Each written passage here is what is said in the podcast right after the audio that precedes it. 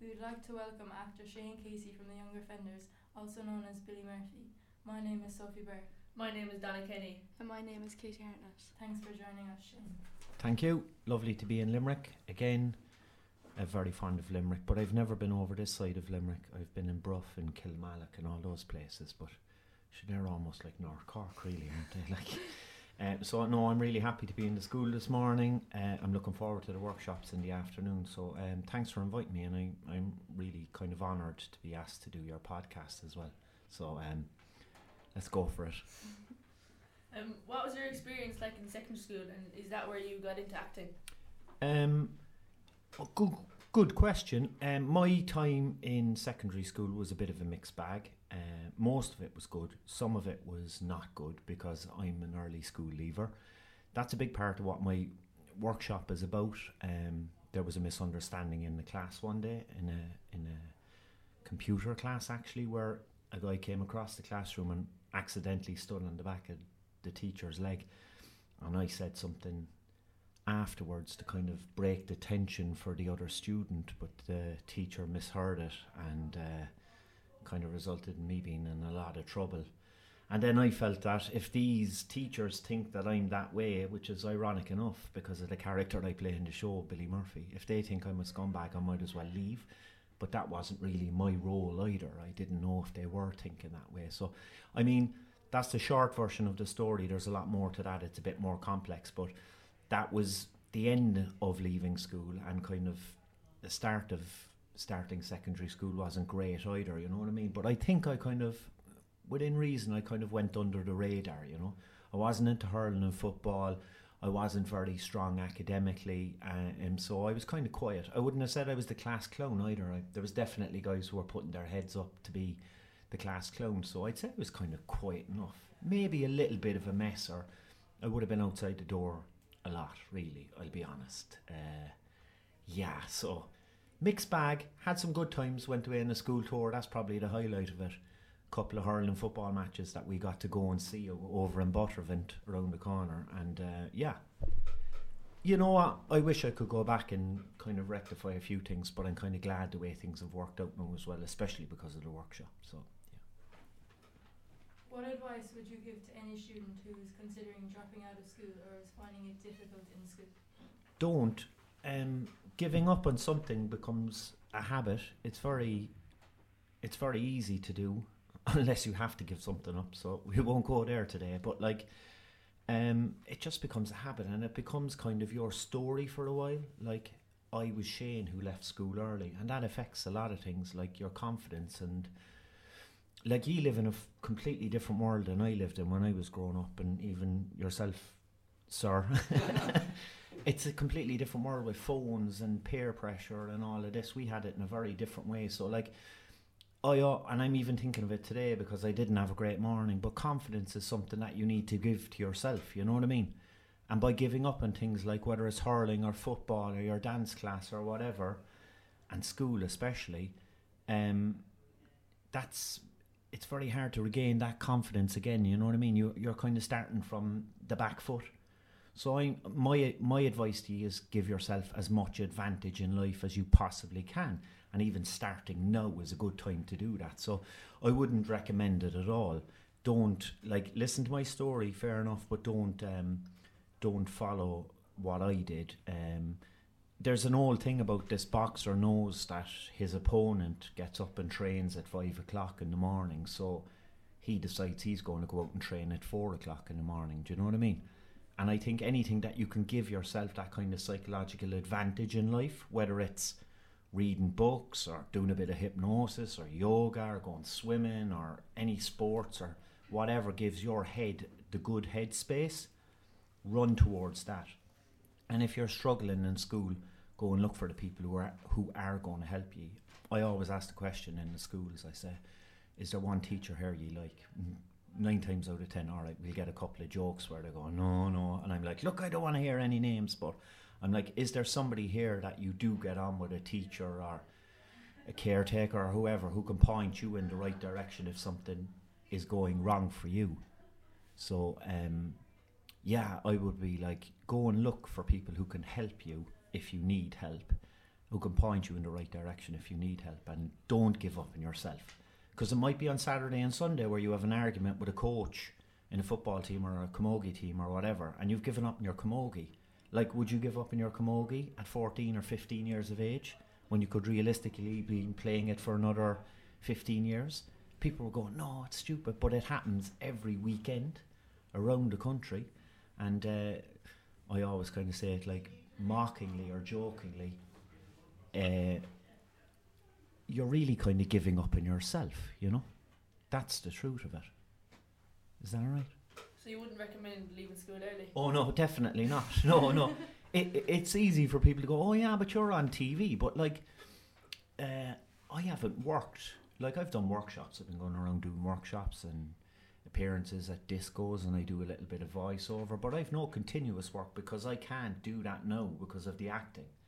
You know, if I'm acting and you go down to Spar and I'm working in the deli counter, it doesn't look good. You get what I mean? Yeah. So I wouldn't recommend it. It was a very, very hard road to get here. And like, I'm in my 40s now, as embarrassing as that is. But like, 21 or 22 seems like a couple of breaths away, really. It does when I was in, in college. And, and I had to take the long way around to get to be where I wanted to be because I had to go back as a mature student. I still had done an apprenticeship and stuff like that, but it took me a long, long time. I made things a little bit more difficult to me for myself. I took the long way around, and that's okay for people, but I definitely wouldn't recommend it. I again, I'll come back to give yourself as much advantage as you possibly can. How would you describe your character Billy Murphy to someone who never saw the Young Offenders? Um, Billy is the local nut job, basically. Head the ball, we say in Cork, you know. He's a spacer. He has no real concern for his own safety. I mean, that's kind of a dangerous place to be, you know. Um, and that's number one. Uh, when Peter wrote the show originally, he only wanted me in, in the film for three or four days, and it was kind of a different character. Billy in the TV series is a bit more well developed, and he's a bit more uh, considerate of the guys now because he's he's made a relationship with Conor and Jock and and Mairead and stuff like that. So it, it's funny. My wife is the head of counselling in MTU. She's got a very she's a very good job. She's a very successful person. I'm sure the chances are one of you are going to meet her over the next few years if you go to MTU. She's the head of counselling. So if you wanted to go and talk to somebody, she would point you in the right direction. You know, she'd get you a counsellor and you could go away and have a chat because a lot of things happen when you go to college. You know, inside and outside of college, a lot of changes and stuff. So she's got this really uh, high power job, and she was doing her doctorate in Dublin when we were living in Dublin, uh, kind of around the same time I was making the young offenders, and her her research was on neglected children. and she was working away on this for like she was interviewing people for weeks and weeks and kind of bad things happen when people are neglected you know what i mean? You could be lucky but it's kind of when the parents aren't around or somebody has a problem with drink or this that or the other. And we realized afterwards we were essentially studying the same thing that i was playing billy who was a neglected child as we found out at the end of the last season or the end of the first season as well that he was a neglected child. So there was this mad kind of symmetry going on at the same time. So I think that's what it comes down to. But everybody can relate to a Billy because we all know a Billy, whether he's the town kind of idiot maybe sometimes, or like a guy who just gets into trouble constantly with the law, or a guy just just can't shut up in class, or you know we can all relate to that.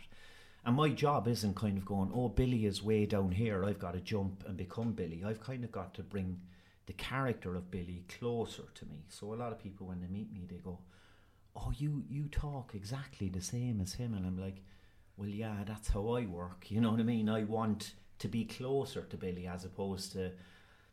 No disrespect to Daniel Day Lewis going off and learning how to make shoes for six years, or, or you know what I mean, going off and living up in Cork prison for three months. That's not necessary because we all know somebody like that. So, yeah, that that's Billy. that's probably a long way of answering that question, yeah. But that's what he's like. He's he's not cool. He's got no style. He does have a heart, and that's how we get away with things. He's got heart. You know what I mean? Even if he's not funny, once he has a bit of heart, we get away with things. But if Billy was in a fight with three or four guys, Billy would lose the fight. But the guys might look down and realise, hang on a second, I'm missing a finger here, and Billy would be laughing. You get what I mean? So, um, I'm, I'm very lucky. Peter Foott, the writer, has let me contribute to the character, and that that would be my advice to you. No matter if you get a job down the road in a factory or on a farm or in a hair salon, you want to be contributing to where you're working, and I'm very lucky that I get the opportunity to do that. And when I've seen people being successful in other films or TV shows, it's because they're contributing to what's being put in front of them. So any ideas that you do have, put them out there. Nobody's going to steal your ideas. There's this whole lie in the arts that people are trying to rob your ideas. It's no, put them out there, share them, and, and make them work for you. So I've been very lucky that way, and that's what Billy is, you know. Um, what would you like to see happen for Billy in the future? Oh, I have to be very careful what I say now. Mime. Uh, there's loads I'd love to happen for Billy, but I don't think they ever will happen. You know, I, it, it's funny with acting. You kind of get this biography of questions. When we went to, when I went to Stiofáin Naofa, which is a college in Cork, and Demi, who's in the show as well, went there for radio production. Funny enough, you get this questionnaire about your character, name, Billy Murphy, age, 34, 37 or whatever. What did he have for breakfast? What did he have for cornflakes? And so on and so forth. So I filled in all of those questions myself for my from my imagination. So I engage with my imagination for the character in ways that you're never going to hear about. Like, for instance, um, in season, I don't know if it was in season two or three when I'm relate working with Mairead, you know, the mother.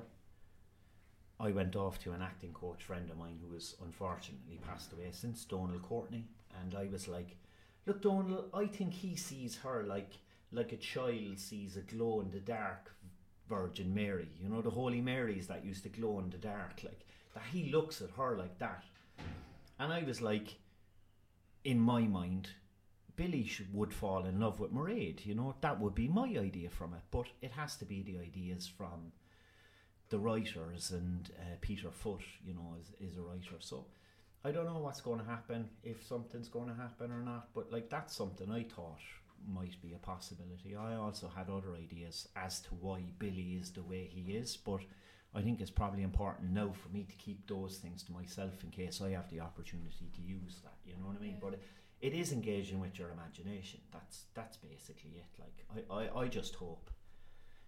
I just hope that we're not just doing cliches of criminals. You know what I mean? Because it, it, it runs a bit thin after a while if fellas are just robbing houses and robbing bikes and stuff. That there is a reason behind it and that they have an out at some stage, whether it's my character or someone else. We don't all have to change, but once there's somebody kind of reaching out to change or grow and learn, I think the show, you know, will show that it has a bit more to offer. And we got away with things, especially in the second season, that were maybe a little bit too rude or maybe a little bit vulgar. And we got away with those things because the show is always at heart. And once we have heart, the show should be fine, you know. But it's important to retain that. So uh, I do dream big for him, though. I do love him an awful lot, and I keep him at home somewhere. like, but anyway, thanks. Where did you get the inspiration for Billy Murphy from? I have to be careful here now as well because some of those guys are still around. Actually, I met the two Norries recently. I don't know if you know of those guys. They've got a podcast. It's uh, James and Timmy, and their boat lads who were in recovery. Now these guys were like hardcore, like lots of drugs, lots of trouble. You know, like real, real, like in and out of prison.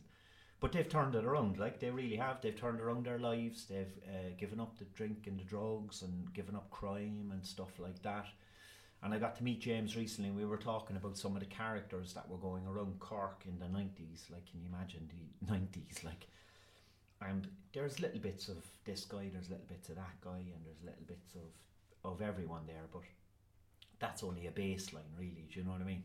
The baseline is that you're afraid of him, but the rest then is my imagination. You know, so there's lots of guys that are out there, but I'll never mention any names just for my own safety. I'd probably best not mention them. What is your dream part to play? Oh, dream part. I don't know. I think like when I started out, we get everything wrong because when we start out in it, uh, and I can see this with my friends who haven't followed through with the acting, like they start doing things that other actors do. You know, like they're running around the place, like Michael J. Fox. You don't even know who he is, the guy from Back to the Future. And they're doing stuff and they're being other people, but you kind of it's a funny thing about acting. You're being somebody else, but you're you're kind of embracing who you are. You know what I mean? Because you have to use who you are in it.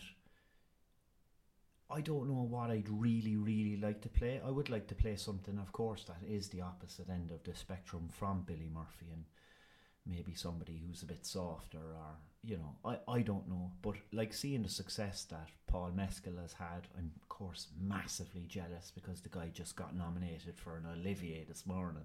I'm like, is an Oscar not enough, Paul? Like, he's been nominated for an Olivier Award. And and Barry Keoghan, if that is how you pronounce it, and he's a really nice guy. And Kerry Condon as well, this actress from from I think it's Claire Tip, uh, who I've worked with before. Like, there's loads of people in the industry in Ireland who are actually working at the moment, so it's very encouraging. So I'm like, yeah, maybe they'll open up a few more doors for us. So I don't know what I'd like to play yet, but I just want to work. That's the main thing. The main thing is, it's like 90, 94% of actors are unemployed. 6% of the actors are employed, and those actors that are employed are continuously employed. So the most important thing is to actually get in and work. That should be your goal because it's like a vocation outside that. I mean, you have a job, you have a career, you have a trade, or you have a vocation. You can have a vocation and be a priest and not make any money, although some priests maybe make money. I don't know. Let's not get political. But like, you know what I mean? You could be you could be a chiropodist or you could be whatever. But the most important thing is to work to get money into your pocket to definitely be able to pay the bills and fill the fridge because you feel good about yourself when you do those things. And nobody told me that when I was in college to go, you know, Shane, it's very important to have money in your pocket so that you feel confident. So, um, working is the number one goal now at the moment. Like, if we do the young offenders again, great. But at some stage, I'll have to put that to rest and get onto something else and work on something else as well. And I really want to do that, and I really want to get the opportunity to do that because if you've only seen me doing the young offenders, then you've only seen 2% of what I've done. You get what I mean? I've done loads and loads of different plays. I've been in The Wind Shakes the Barley and I've been in a film called Runway with Kerry Condon. I've worked with this person, that one. I've worked with Michael Ward out in Rome. I'm name dropping now, right? And Bill Nighy, but I, the guy from Top Boy, I made a film out in Rome. So you've only seen 2 or 3% of, of what I've done. Never mind what I can do. So it's just about putting it out there and being able to work. So yeah, that's what I hope for: work and loads of money. Would you find if you did another show that the people would always associate you still with Billy Murphy? Yeah, they are going to do that for a while. Yeah. So I did a show a couple of years ago, Damages, and I had a small part in it, like a really small part where, not Damages, uh, The Intruder, where I have a, like I'm in two two episodes and it's only a couple of lines.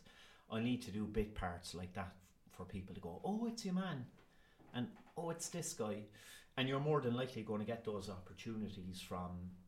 It's funny enough. I was told this ten years ago. You, the chances are you'll get more opportunities from people who aren't Irish, and that's the truth of it. You know, I've worked with Ken Loach, who was a famous director, and he gave me a chance, and I've worked with Thea Sharrock, who, who gave me this part out in a film in Rome, and I've been in a film in in in um, Poland. So it's it tends to be people who aren't Irish who are giving you those opportunities, but people have to engage in their imagination as well, you know. So um, maybe something a little bit more subtle, maybe something that's not like the young offenders, or maybe that's not related to crime, where I'm who knows a teacher or a, a welfare officer or a cop. I'd really love to be a cop in a British. Actually, that's what I want to do. I want to be in a British TV show where I'm an Irish guy and I'm playing a cop or something like that, and it doesn't need to be acknowledged that I'm Irish. You know that I'm just the character. Do you get what I mean? Um, I'd like to do something like that where I'm not playing a criminal anyway. Definitely for a while. Who's the most famous person you have in your phone book? Uh, you know, Top Boy. It's on Netflix. Michael Ward is there. Um, there was a lovely show on Channel Four last year called "It's a Sin," and it, it it's about uh, the AIDS activists in the 80s and early 90s and it's a really powerful show and one of the lads that was in that is I'm friendly with him. Uh, I don't think I have his phone number but like yeah I shouldn't name drop really. Do you know what I mean? Like Paul Mescal told me not to name drop. It's I don't have Paul Mescal's number. I have Chris Walley Chris who was in the show. I have Alex's number. I have all the guys who were in the shows. I don't know. I'll have to go through my phone. That's interesting. What's your next big project, or can you say? Can't say. A short answer for a change. touch wood, touch fake wood, touch the table, whatever. I'm I'm hoping I'm going to be signed off on something over the next few days. I've agreed on something, and I just hope it's going to get over the line. You know what I mean? There's a that's a big part of it. Going okay, I've got another two months of work here, which buys me six months. It's it, Dominic MacHale, the guy who plays the guard, said that one day, and I was like, "Oh, that's quite clever, Dominic." He's like, "Yeah, that this buys you more time to do more of what you want to do and sometimes it subsidizes it because if you love it and somebody offers you a play you're like oh yeah i want to do a play and you're going okay realistically that's six or seven hundred quid a week. You're breaking your back but you could make that a day on a tv show you know what i mean? So your agent wants you to do three days on a tv show rather than a month doing a play you know? So you've got to weigh it up or you know you get ridiculous offers then that you've kind of got to turn down like where like I'm oversharing here now, where they go, "Would you like to do panto?" And you're kind of going, "I did panto 12 years ago," you know what I mean? And and it's like, "But we'll give you this amount of money," and you're like, "No, I don't think so." And then they come back with more, and you're like, "Maybe I will do the panto. I could be buttons, maybe."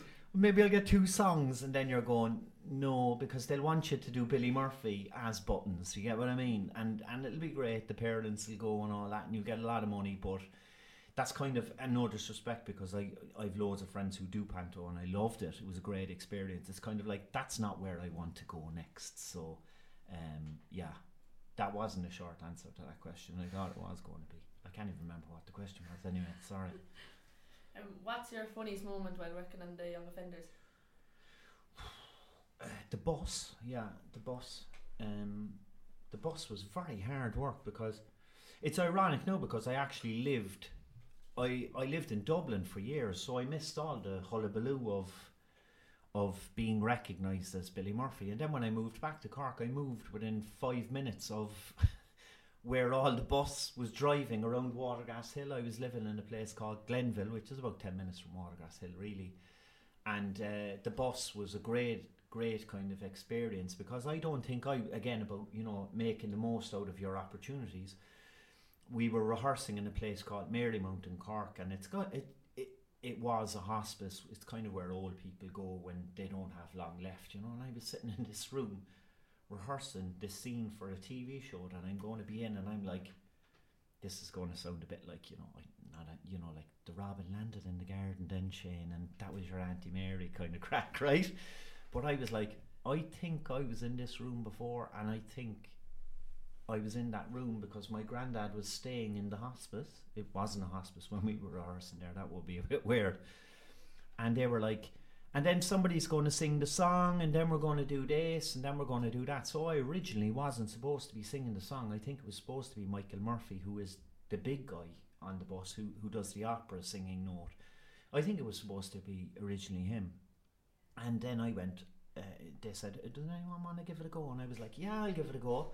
And then I had a ruler because I marked my scripts with the ruler, and I was like, and this could be the knife. I could be conducting them with the knife about making the most out of it, and that was funny. And then they were they were like, and then this person's going to ask for you're going to offer them pizza and uh, you're going to offer them do they want chips or pizza and anyone want a drink and then I said yeah and then I'll ask for Tanora which is a Cork drink it's kind of like red lemonade but I shouldn't really have it because it's full of colours and it just gets me hyper like like you know what I mean? It's it's worse than the triple vodka no really, for me. Like, but anyway, so I was on the bus and I was getting really, really tired after filming it for you know two or three days, and we were singing the song live. We didn't. Uh, we didn't uh, dub it, which I thought we were going to do, and then I was like, "Are you all right, Shane? I'm tired." And it was like, "Can I get you anything?" And I was like, "Yeah, a bottle of Tanora." So I just lashed lashed into the Tanora, had two or three bottles of Tanora, was high as a kite, and was swinging off the bus. And that was that was.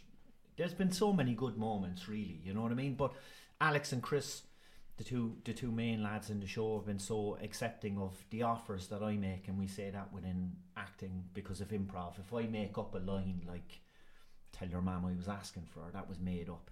The other guys have to accept it. You get what I mean? So it, it really is a team effort. Like you can't just come in and do what you want to do. You've kind of got to go.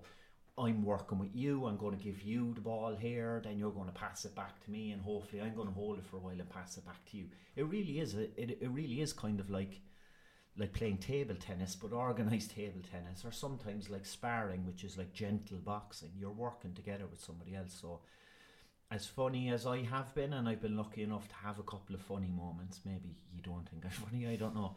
It's only because the other guys accept it. You get what I mean? It really is part of their training that they've accepted what I'm giving to them. So it is to and fro. So yeah, some some really really amazing days on it. You know. Do you have any methods for learning lines? This is one oh I am going to get into Witchy because I say get into I'm giving you ten minute answers as it is. I did struggle an awful lot with lines and I had there was a time where I did um, two plays back to back. I did Disco Pigs, which was an Enda Walsh play. Cillian Murphy was in the original play, and then I did a play called Love, Peace and Robbery, or I did one before the other, Love, Peace and Robbery first, and then and I was really struggling with learning the lines. And one of the directors came to me. I was up in the rehearsal room, and it was like being back in school again. He said, "Look, go outside the door, like being kicked outside the door, and learn your lines." You know. And I was outside, and he could see I was struggling. And then he came out to me and he said, "Look, don't learn it. Just read it." He said, "Just read it again and again and again, and then." Inevitably, you will learn it. You know what I mean? It's kind of taking the pressure off you. And I know now next year or the year after, you're going to have study and you're going to be trying to remember this and uh, especially dates and stuff like that. And again, I say this looking at a pile of cakes in front of me, which are very good to give me, by the way. Um, somebody said to me, Shane, how do you eat a cake? I was like, what is this fella on about? I was, was struggling learning lines. He said, how do you eat a bit of cake? And he said, I don't know, how to eat a bit of cake? And he said, one bit at a time. You know, you can't get overwhelmed by, I've got this play, it's, it's 60 minutes of me being on stage. I've got to learn a minute and then I've got to learn the second minute. You get what I mean? So I found this brilliant app on my phone. There's one where you can put the, the words into the phone and it speaks the dialogue back to you, you know, so it's kind of like a script app. And then there's another one called, uh, um, it's called Insight, not Insight Timer. I'll find the name of it there later and you can add it in later. But it's like a Pomodoro app, so you can only do 20 minutes work at a time. You do 20 minutes of work and then you take a break for five minutes. And I find if I do do that, because it's all timed, you know, you can't go on your phone going through YouTube or whatever when you're doing it. You'll just sit down and do 20 minutes and then it'll go beep, five minute break, take five minute break. Inevitably, I will do another 20 minutes work and have a break and then do another. So I normally will do an hour's work, whereas if I'm sitting down trying to do an hour's work, I'm never going to get it done. Do you get what I mean? I'm just going going to go, I'll do 20 minutes, we'll see where we're at, and then come back to it. And I've shared this when I'm doing the workshops as well, and I've had feedback from people that they're going, that app really works for people of your generation for studying because you're only doing 10 or 15 minutes work and then you're having a break. You get what I mean? Because our attention spans are a little bit shorter. So I can do 20 minutes, go down, make a cup of tea, come back up, have the tea, and then do another 20 minutes. So it's again, it's it's just managing it because I used to get very stressed about learning the lines, very very stressed, and it's only counterproductive. But you have to watch how you talk to yourself about these things as well. If you say, if you say I'm crap at learning lines, or I'm crap at this, or I'm crap at that, after saying that to yourself four or five times, you're just going to accept it. You get what I mean? Like it's like someone on a team going, you know, I'm terrible at football, and you're going, well, no, make an effort you know, like just make an effort. Don't say that you're crap to yourself or that nobody likes me or any of these things because you're putting those things into your head. And I was like that. I'm oversharing again after doing my apprenticeship and going off to college and walking into a room with uh, 15 girls and five lads. I was very, very nervous, you know what I mean? And I had to kind of wind myself up to get into the class to do my acting. But once I, I stepped up to do it, I realised I'm better off getting up first here in front of everybody and doing my bit because if I'm crap, I'm still the person who got up first rather than the poor fella who's after getting up 15th or 20th to do his bit. You get what I mean? So I was like, I had to I had to talk to myself in a very positive way about going, this is coming up. I'm going to prepare enough for it. And professionalism is preparing. That's the truth of it. You know what I mean? It's like if a fella's going off to paint your granny's house in the morning and he doesn't have the buckets of paint in the van, forget about it. Like you know, you know what I mean? Preparation, preparation, preparation. Considering you acted in The Wind That Shakes the Barley, were you ever aware of the history surrounding the Irish Civil War and the War of Independence? A hundred percent, yeah. I've been very aware of it, um, and I'm still very aware of it because I went to see my dad follows Newcastle, and I don't. but I was like, I'm going to go and see the Newcastle. Um, I'm oversharing again here now, right? I'm going to see the Newcastle thing. But Celtic were playing Rangers beforehand, and somebody came up and asked me for a photograph, and I was like, okay, cool. And it was a young person, right? We'll just leave it at very young person for a photograph. And this person had all these badges, and they were all like real heavy Republican badges, like sniper at work. And I thought that was really shit, like for essentially a child to have IRA badges on. You know what I mean?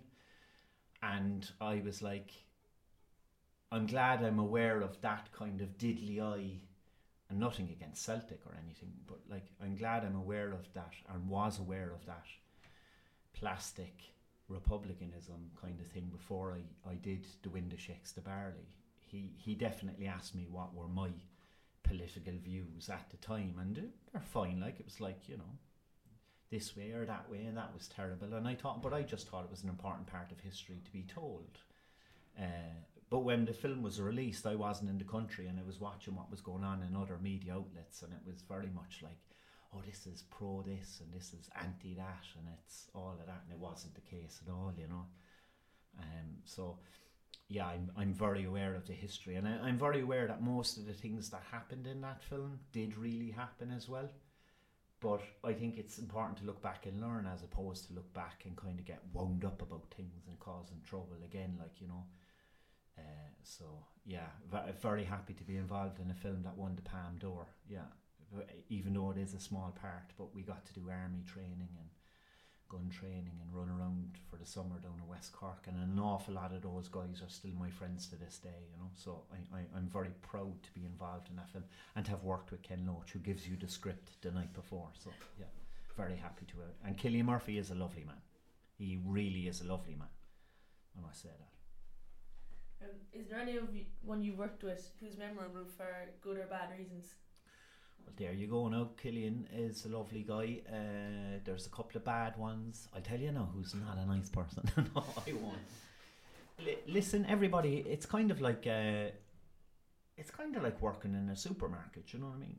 I, I know that sounds funny, but like you're going to have people who are finishing a shift, and you're going to have people who are starting a shift. And the most important thing is that you don't get in in front of anybody else. You know, there's always this talk about method acting and you know people going off to learn special skills and that's fine if you're bringing it in but don't you come in and mess with someone else's process then if they're like I need to learn the scripts by the book you know if somebody needs to learn the lines exactly. Or more importantly if the director wants you to know the lines exactly then you should know the lines exactly. They've spent enough time learning it.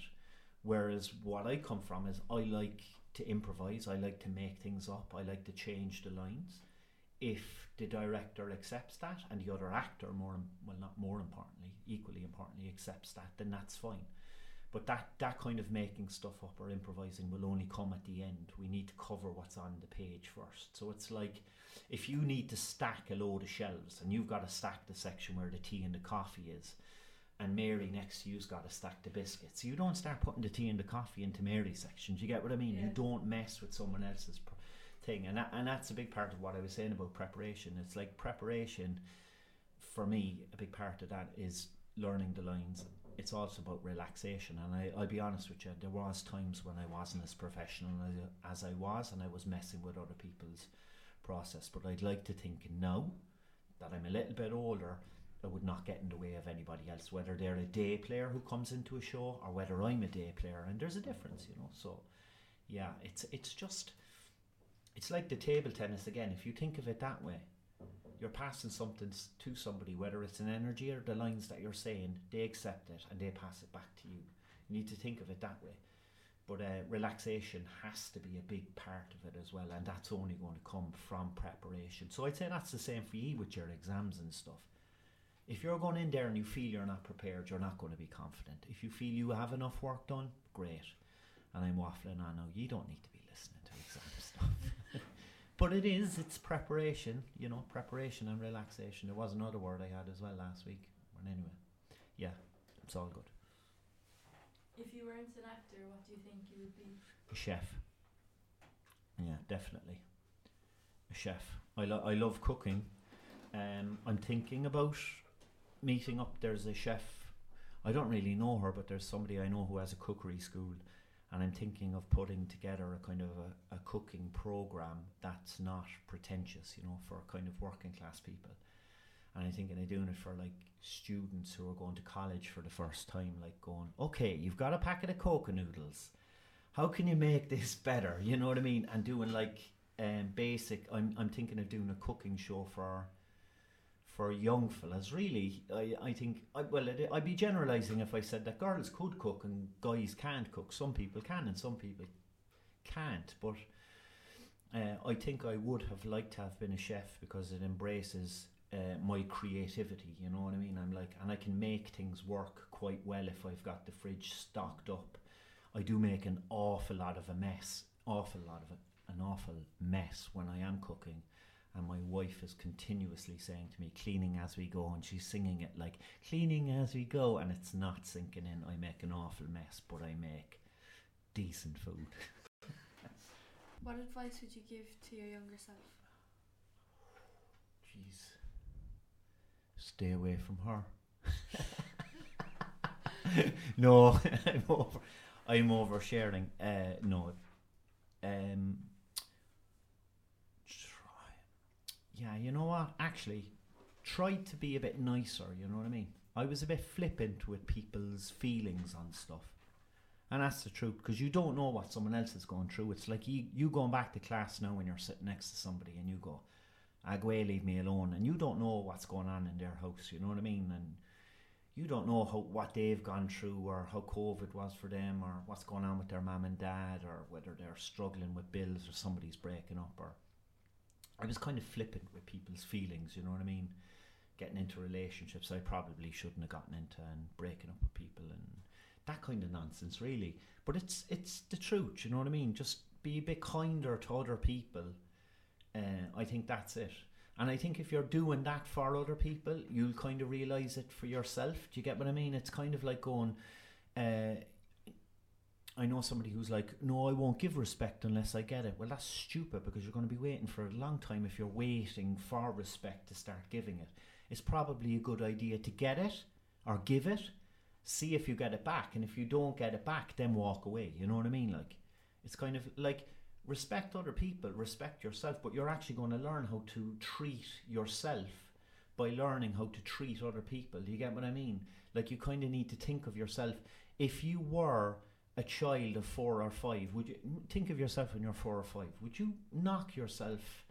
Would you knock a, child who's four or five the way you knock yourself every day? And everybody does it, like going, "Oh, you're crap at this," or "You look shit," or "You do that, this, that, or the other." And it's kind of going, be kinder to yourself but you do learn that by by kind of going, oh, I was really shit to my mum last night. Maybe I should make her a cup of tea. Do you know what I mean? Or maybe I should make more of an effort. So yeah, and it definitely works in the film industry to kind of go.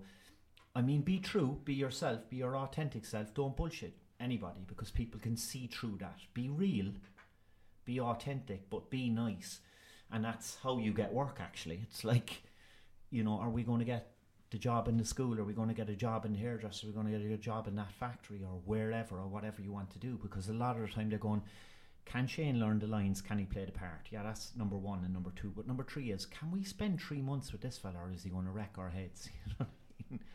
So be nice to other people, and confidence is this is a, this is a big one. Confidence, you shouldn't look to get your confidence off other people. Don't like. Don't look to get your confidence off other people. Get your confidence yourself by acquiring new skills like learning a martial art or going swimming or running or doing well in your exam or learning how to drive or getting money in your pocket. Don't be looking for confidence off your boyfriend or your girlfriend. Get it for yourself. Do you get what I mean? Because it's very easy for people to knock your confidence in life.